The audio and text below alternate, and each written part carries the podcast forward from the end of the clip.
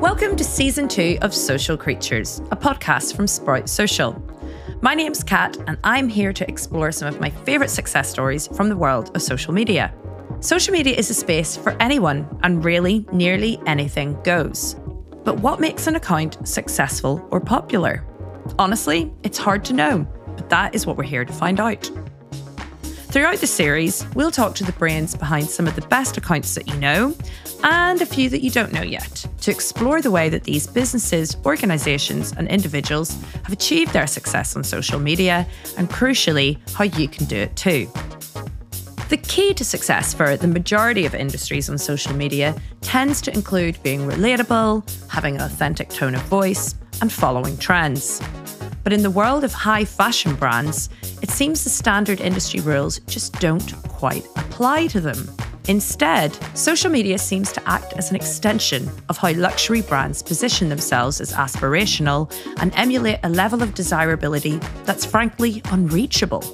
So then, how do these brands approach social media? What are their goals? And what makes it so unique?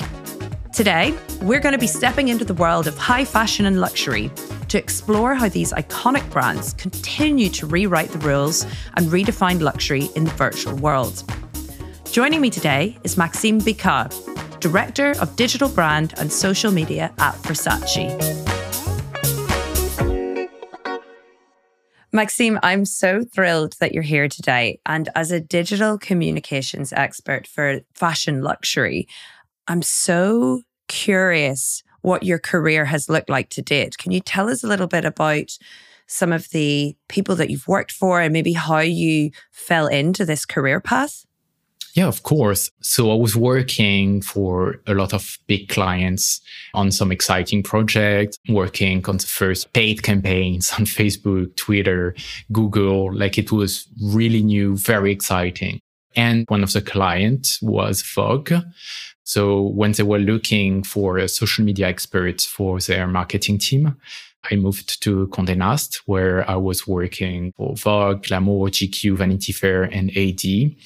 I was approached by Versace to lead their digital brand and social media team, which is basically handling all the uh, social media, influencers, but also how the brand is evolving with the new technologies.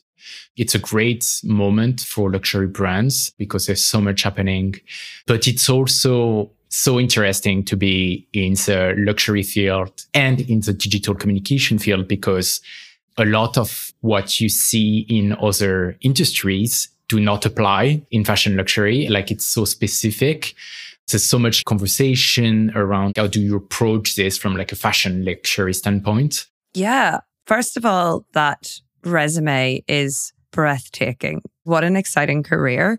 Social media and luxury fashion obviously do go together hand in hand, but it's sort of an anomaly of an industry because for so many other industries, the key to success on social media is to be relatable, authentic, is sometimes to be a little bit rough around the edges, you know, a little bit raw, also to follow trends.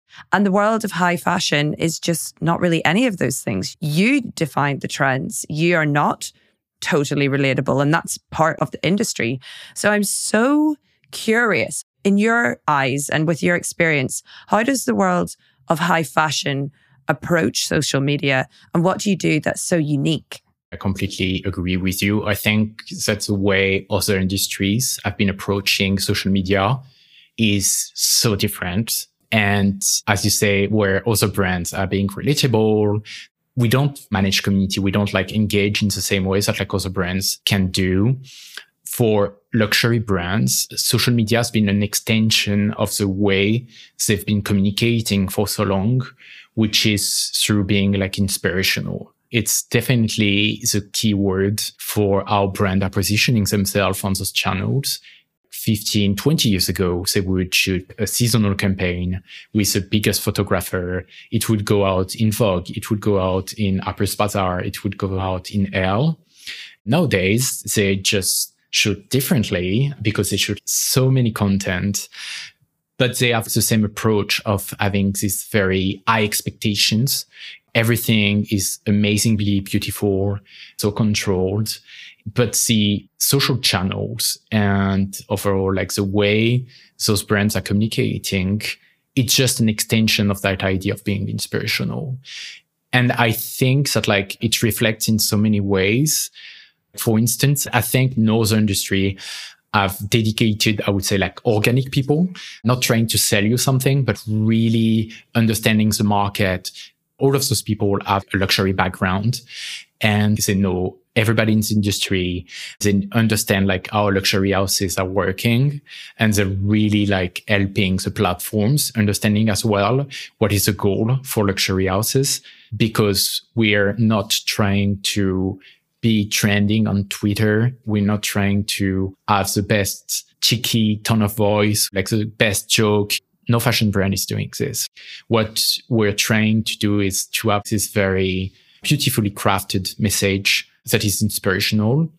But everything is like centered around the branding. Like, what is your brand about? And how do you express it on social channels? It shouldn't be social channels that kind of dictate how you communicate about the brand. It's like the other way around. And I feel a lot of industries that trying to trend, they're trying to engage with their customers. Fashion luxury brands, it's like a bit the other way around. I think that's so interesting. And you mentioned at the start there as well about how it used to be that in fashion you would be doing shoots that would go into print. So that's not constant. And if you're trying to maintain that level of beauty across social media, I imagine that's a lot of work. Because again, if you're maintaining those standards, you want to keep that level of beauty and perfection and artistry across your grid. So let's say we're talking about Instagram. You want to keep that level of artistry perfect that must be a lot of pressure when you're actually coming to post things. You know, do fashion houses post every day? What's your cadence of even posting? Don't try to work around the algorithm. Try to do what's best for your brand. And I think that's a lot of fashion brands have been experimenting, but your content is not going to be more engaging if you post every day. That was kind of the case like a few years ago. And I remember when I was at Vuitton, we were like posting three times a day because they have the capacity to produce that amount of content. Mm-hmm. Not all brands can do this. But what we can see definitely is that if you push whatever content you have just in order to say, okay, we posted today, it's not going to engage in the same ways that having like a thoughtful strategy where you say, okay, this is the right message. This is the right product we want to push. This is the right photographer. This is the right type of video. It works well within the storytelling of what we're trying to say at the moment. And where I think a lot of brands are trying to get out of this mentality of saying, okay, we need to post uh, twice a day. We need to post every day because if the content is not right, it's not going to serve you. And actually, you can see that sometimes brands can post like twice a week, but like it's so perfect that who cares? It's going to engage. People are going to be excited about. And so many of those brands are breaking the rules you look at Balenciaga, every season they remove everything and they're going to post everything at once. Looking at Jacquemus and Jacquemus is doing like a bit of personal, he's doing brand stuff, he's doing a bit of everything. And it's a huge moment whenever he's posting because it's unexpected. Everybody in the industry is talking about it. So mm. the important part is really the branding to be at the center of like your strategy. If you're starting from, okay, I need to post twice a day, you're going to fail there's no way around it. I don't know if it's across other industries, but in fashion luxury, for sure, yeah, we're moving away from this. And I think that makes perfect sense because otherwise, as you say, the brand message will get diluted. And what is most important is getting that consistency. I wonder as well with a lot of online fashion on social media, a lot of what they're bringing in is direct to consumer purchasing and like e commerce obviously only a tiny proportion of your audience are actually going to be able to afford to buy your clothes. So I'm curious, what are the success metrics that you would typically find if you were in Louis Vuitton or you're in Versace? Are you looking to build audience? Are you looking just to get the tick of approval from the CEO or Donatella? What is it that you are working towards? What are your goals?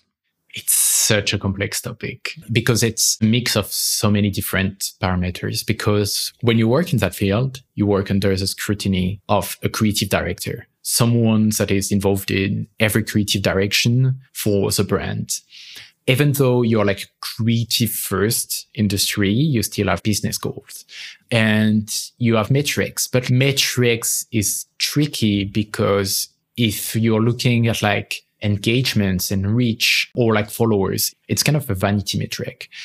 Of course, it does represent brand power. The biggest brands have the biggest amount of followers. So like Vuitton, Gucci, Chanel, Versace, Prada, Dior but engagement or reach are not representing fully the power of your brand message. So we are looking actually at a lot of metrics and usually our reporting is integrating all of those. We're trying to mix some fully organic metrics like reach, impressions, engagements, communities with some listening metrics as well, like how much people are talking about the brands or the online conversations paid metrics, of course. We're also linking it to the e-commerce. So even though we're very inspirational, we're still trying to sell products, even though brands uh, might have like from 30 to 50 million followers. And we know that all of them are consumers. But if you're having a good click through rate for your advertising, if you're having a good conversion, it's still channels that can bring revenues. But at the same time, we knew that desirability was not often linked to engagement mm. because the way we wanted to present the brand was a bit more elevated, a bit less accessible. So it's a balance between so many different parameters and definitely it's so different from like e-commerce brands. Sure. Like what you're providing is brand image and you're building up desirability through inspirational content. That's it but it's very hard to measure. I think it's just so fun that the fashion industry is almost resisting everything else everyone else is doing by saying, like, no, this is not how we do things. This is what we're going to do, and we're going to stick to our guns, and it's working. And that feels appropriate. But I'm wondering, with the stretch of your career, have you seen how fashion has evolved with its use of social media? Because the first thing that sort of springs to my mind is I think it was last year when Francis Bourgeois was an ambassador for Gucci. And I just couldn't believe my eyes that this was happening, that this really cute little train spotter from England. Love him. I love him. I thought that was so fun. And it was such an interesting campaign yeah. where they were really digging into social media to get influencers. Yeah, I'd love to hear your take on that. How do you think that it's evolved? So this is more on the influencer side. And I think this example is quite important because it shows like a trend also in the ways that fashion luxury brands are approaching authentic creators rather than typical influencers. Like the way it's been structured over the last 10 years is brands would only approach I don't know, like 5% of what we call influencers that were really dedicated to fashion luxury. So they would be working with like the same 100 people that we all know and follow. And it's really hard for other talents to get in touch. So the barrier of entry is like very strong. And fashion brands are not so interested in numbers. They wouldn't go for somebody that has like 5 million if this person is also like doing advertising for like toothbrush or like crypto. It's a no go. And even the slightest collaboration with a fast fashion brand, it's over. You're never working with like fashion luxury ever again. So you had this pool of people that were either like coming from luxury or like knew the field very well and that were able to create like beautiful content. And it's been working really well for like the last 10 years, honestly. But over the last few years, there's been a change.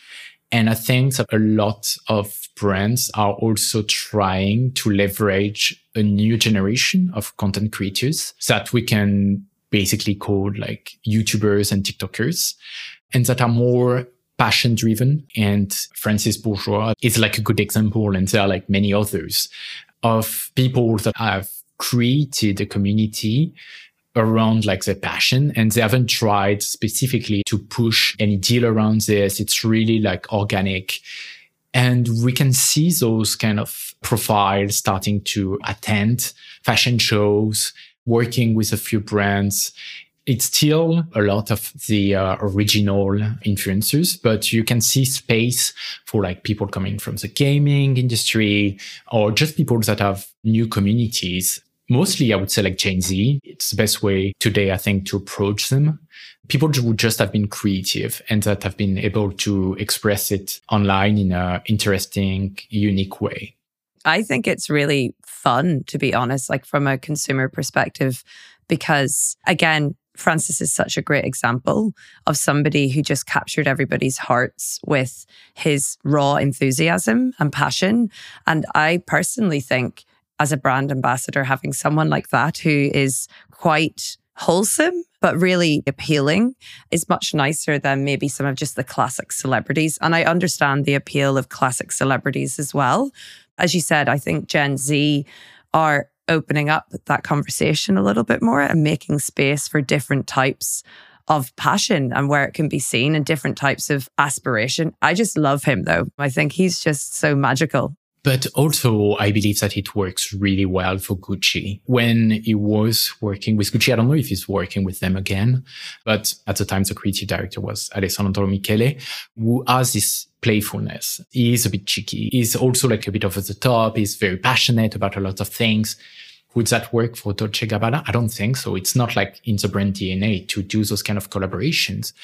Dolce Gabbana did Kim Kardashian, and for many reasons, like people were kind of surprised by this. But at the same time, in terms of brand image, it works. It's what people are expecting from this brand. Mm. And Francis worked for Gucci because it makes sense with like the brand DNA. And at the end of the day, it's coming back to this. Like last year for Spring Summer 23 fashion show, Versace had Paris Hilton to close the show. At the time, the brand DNA and the brand image were aligning quite well with Paris Hilton and everybody was very excited. Understand your brand DNA. And then everything is kind of easy and organic. Mm. If you're like a very traditional brand with quiet luxury, if you're like the Zegna, Brunello Cucinelli, are you going to work with like 19 years old that do gaming on Twitch? Would your consumer understand this? Would you get like a new audience that would be interested in quiet luxury? I'm not sure. So they're not doing it. Gucci is a good example because they've been also very innovative. They worked with Roblox. I think they worked with Animal Crossing, if I'm not wrong. But once your marketing team and your digital team understand really well your brand DNA and is able to build like a strong digital platform, everything is kind of obvious in the way you're going to construct your different messages and the people you work with and the way you create content. It's all comes down to like brand. You mentioned quiet luxury there, which I think is something I've been hearing everywhere now, you know, and I think there's been a bit of a cultural shift from maximalism when it comes to high fashion to quiet luxury. I do think some of that might be down to succession. Definitely. Yeah, right? 200%. The fashion of succession just completely influenced everybody. And everyone is like, no, no, no, money talks and wealth whispers. So it's all about quiet luxury. Mm. And I wonder when you keep talking about the brand values, say you're a Gucci, you're a Versace, do you use social media to see, okay, people are really crazy for quiet luxury now. And maybe we've been more associated with maximalism. And does the brand voice adapt with that? Also, as well, we're moving into a time of like socio-economic difficulty for a lot of people. So being really ostentatious with fashion, is that something that fashion houses take on board or do you just weather the storm and stay true to your brand voice through it? Of course, you're going to monitor these kind of trends and how they impact the consumers and the consumptions of goods. A lot of brands are thinking about quiet luxury, how to approach this. But um, I believe that if you're a maximalist brand, and really it's like part of your DNA, nobody is going to go to Moschino to get a quiet luxury brand instead of Loro Piana, you know, or like Hermes. Yeah. It doesn't make any sense. Your DNA is so strong. It's so like identifiable that you can't lie to your consumer about who you are because they know whenever people within the marketing team are working on their strategy, of course, there's like some sort of short term thinking, like how do we address those new trends and how do we address this consumer? But at the end of the day, nobody is going to come to your brand for the wrong reasons. Mm. If you want a really nice suit, you're going to go to Zegna. And if you want some really gray, beautiful sweater, you're going to go to Loro Piana, but you're not going to go to other brands because this is not the core business. Yeah. And right now, there's a big trend on quiet luxury. And the brands that are benefiting from it are not the ones that are trying to emulate this. They are the ones that were quite luxury from the start that have been doing quite luxury for some times now. Yeah, that makes perfect sense. I was thinking as well about that very famous scene. You're probably going to hate me for saying this, but that very famous scene in The Devil Wears Prada when there's that scene between Meryl Streep and Anne Hathaway, and Meryl Streep says, okay, we basically chose that jumper that you're wearing. Do you see that at all with trends on social media? Because I know fashion often is the trendsetter. Mm. Are there things that you can see on social media where it's maybe like a very diluted version of something that the fashion houses have started? I think now it's a mix of both. I believe that, of course, fashion houses are starting certain trends and you can see some trends coming from like runway shows where, okay, there is this silhouette and it's really going to define the next few years. But now the cycle of trend is so crazy and also it's so diluted. And I think it's quite amplified by the platforms like TikTok, where you actually have so many communities and so many ways to approach fashion that it's also informing in a way what fashion brands are going to do next. So it's a bit of an exchange of ideas. But nowadays, everybody is a niche of something, especially the new generation. And you can see this being reflected in uh, all of those communities where people are obsessed with Rick Owens or people are really into archive fashion.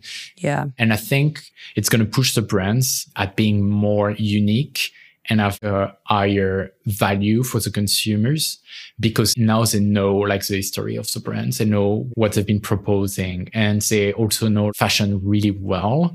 So they have to be more innovative. They have to be stronger in their creative proposal.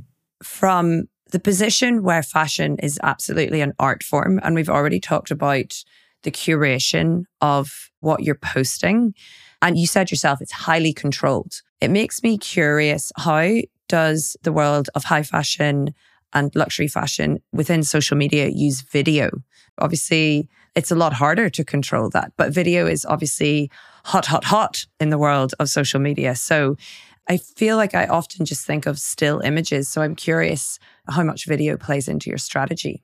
Has been such a push from platforms to move to videos that like brands had to adapt as well.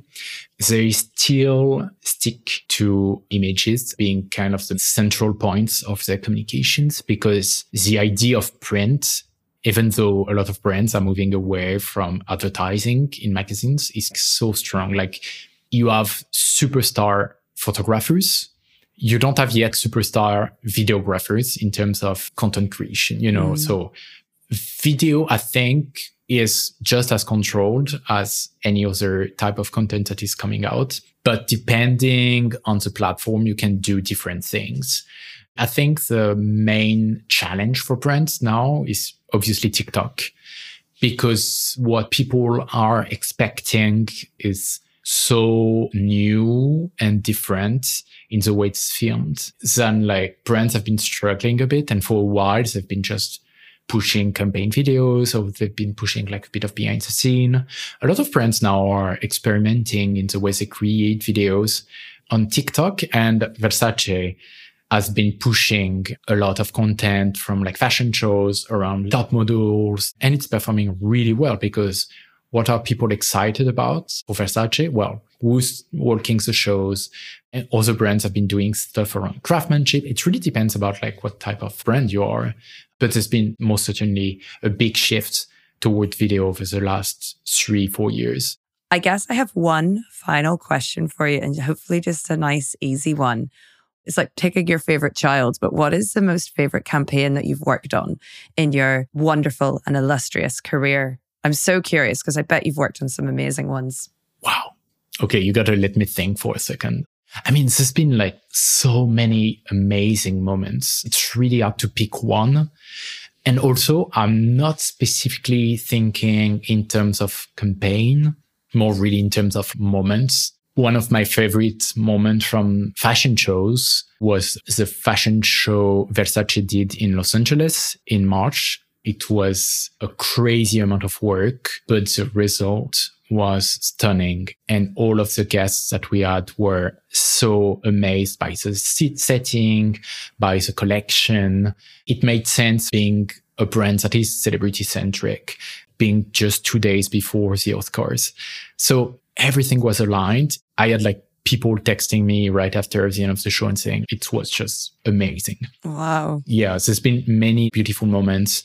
So, Maxime, before we finish up our discussion today, in this season of Social Creatures, we are sourcing questions from the industry for some of our guests, and we have one today for you. So, this question is coming in from Abby Erry, who is head of creative at Hometown Creative. Hey, Maxime, it's Abby Erry here from Hometown Creative. So, my question is about showing behind the scenes of the business. You often find that with smaller businesses or perhaps less luxury brands, there's a lot of behind the scenes that you can show on social media. And obviously, that seems to be quite popular content at the moment. Do you have any tips for sharing that sort of content or even your thoughts on whether you should share it at all as a luxury brand? Hi, Abby. Thank you so much for the question behind the scene content is definitely on the rise, also with luxury brands. The way it's currently being approached is not only having like a social media manager shooting content on an iPhone, but just like any other type of content, having proper photographers, videographers shooting interesting images and videos with the same type of expectation we would have for any other type of content. So it's usually more up and coming names. Art directors within the brands are gonna, you know, scout those names and partner with them to produce some nice content around fashion shows, around campaigns, and it's definitely a growing trend, I would say. This has been such a pleasure to dip my toe, my baby toe, into the beautiful cornucopia that is your world. I have really enjoyed this conversation. I'm so envious. I can barely speak. No. And I've learned so much. Thank you so much, Maxime, for taking the time to talk to us today. I really appreciate it loved it. I love this industry and I've been working there for a while now and I'm not tired at all about it. Yay. You've been listening to Social Creatures with me, Kat Anderson. Many thanks to Maxime for joining me today, and a special thank you as ever to Sprout Social for making this podcast possible. If you've enjoyed this episode, make sure to let us know on social media at Sprout Social and subscribe to hear other episodes like this wherever you get your podcasts. Thanks again for listening, and we'll see you in two weeks.